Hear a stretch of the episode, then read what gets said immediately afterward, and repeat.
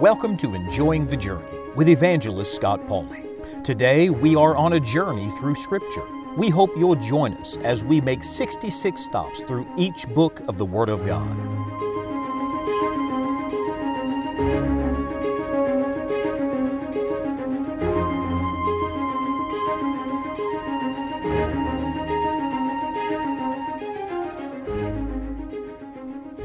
Christian lady was once asked if she had ever read the Bible all the way through.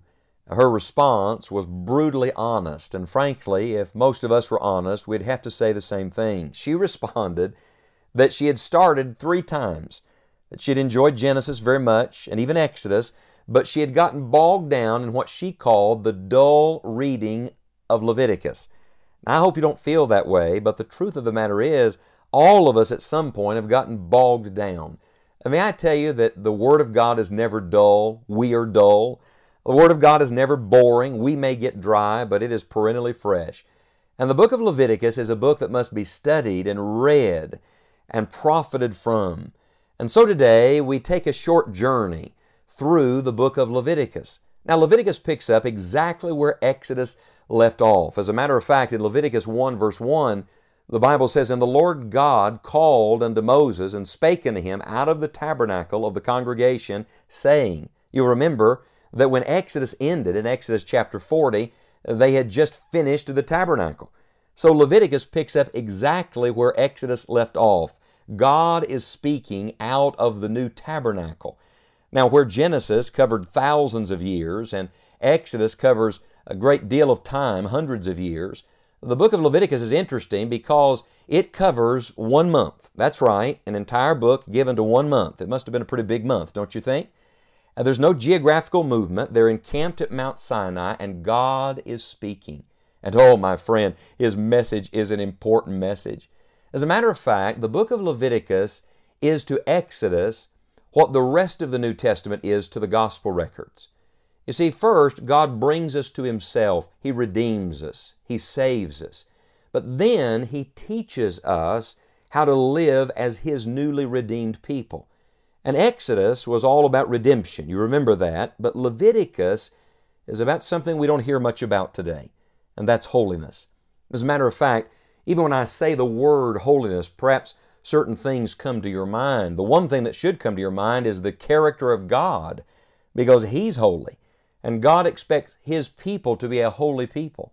As a matter of fact, the key to the book of Leviticus is found in Leviticus 19, verses 10. He begins with His own character. I am holy, and because I'm holy, I want my people to be holy. It's interesting, but the word holiness is found 87 times in this book. The word holy is found 65 times in this book. It sounds like this is God's great message to us. You know, Exodus uh, was a record of God bringing Israel out of Egypt. He did that in one night. God saves a man in a moment of time. Uh, but Leviticus is the record of God getting Egypt out of Israel. And may I just say, uh, that takes more time. Uh, that's a process.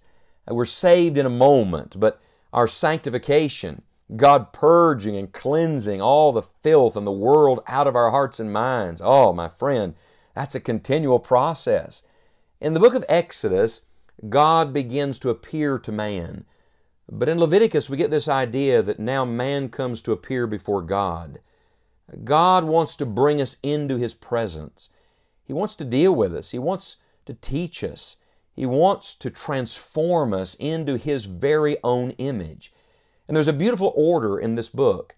The first 17 chapters show us the way to come to God. How do you come to God? By sacrifice not ours, but His, through the Lord Jesus Christ. You see, purity and holiness is unattainable for sinful creatures. God has to make a way.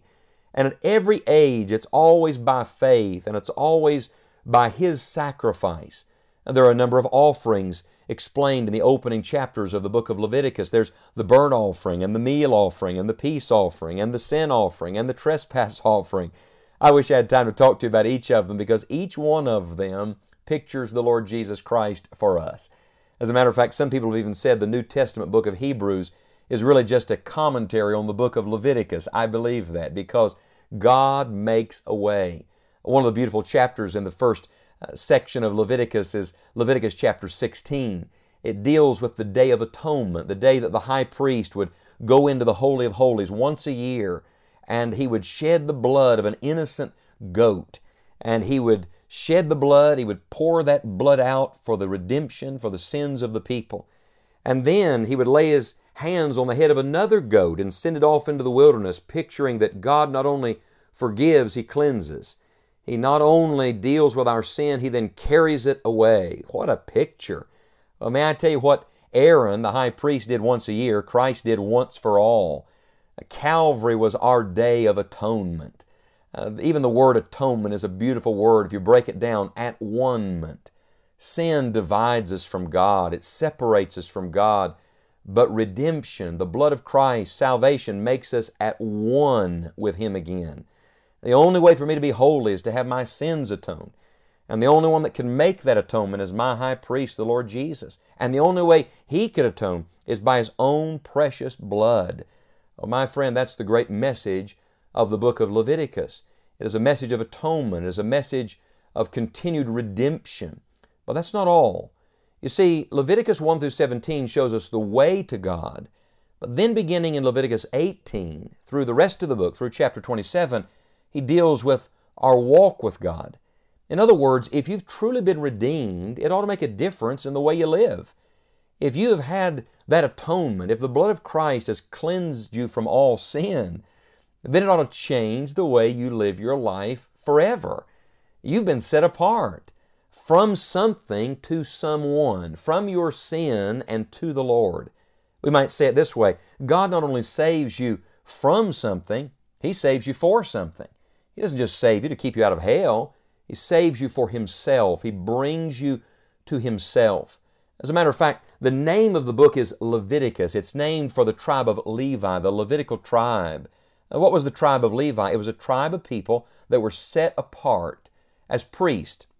They had a service that they were to give and render to the Lord, but they had to be made holy for that to happen. Well, the Bible says that we've been made a kingdom of priests to God. In other words, now it's not one tribe, praise God, it's the whole family. The Lord Jesus Christ intends for His people to be a holy people, to live different. Uh, there are at least eight great feast days in the book of Leviticus. They were called holy days. It's the root word from which we get our word holiday. And their holidays, their holy days, were not about them, they were all about God. They were days that were set apart for them to think about the Lord. Would you, would you let today be one of those days? Would you ask today that this day would be a holy day to the Lord? That this day your energy, your attention, your eyes would be on the Holy God? And would you pray that this day God would work in you to make you a real partaker of His holiness? You see, God starts in the inner man, cleansing us from all sin, but that which is on the inside comes out. Uh, that beautiful presence of God in the holy place of your heart, it comes out in your conduct, it comes out in your life. Jesus Christ, your great high priest, wants to work in you today to make you a holy person. I remember a little boy years ago wanting to play with his dad. And his dad was busy reading the newspaper. His father took the portion of the paper he had and tore it up in strips and said, Son, there's a globe here. There's a picture of the world. Put it back together and I'll play with you. In just a moment, the little boy had it together, and his father thought he had a prodigy on his hand. He said, Son, how did you do that? The little boy started turning the paper over, and when he got them turned over, there was a picture of a man. He said these words Daddy, when I got the man right, the world just fell in place. We live in an unholy world. Don't try to straighten the whole world out today. Instead, get the man right today. Seek to be holy and to walk holy with God today. And I tell you, the Lord will make everything else to fall in place.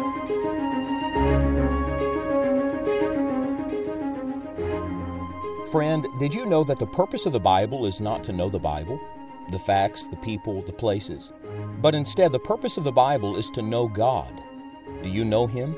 Do you know that God has already done everything necessary for you to know Him?